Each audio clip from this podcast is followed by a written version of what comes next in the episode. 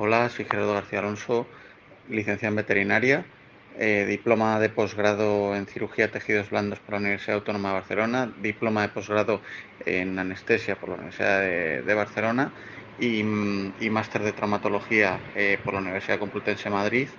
Trabajo actualmente en el Hospital Veterinario Puchol y eh, he enviado un artículo sobre exploración ortopédica del miembro anterior. La finalidad de este artículo es, em, sobre todo, ayudar al clínico veterinario generalista y a algunos de los, eh, de los nuevos eh, traumatólogos a um, obtener el máximo eh, de, su examen ortopédico.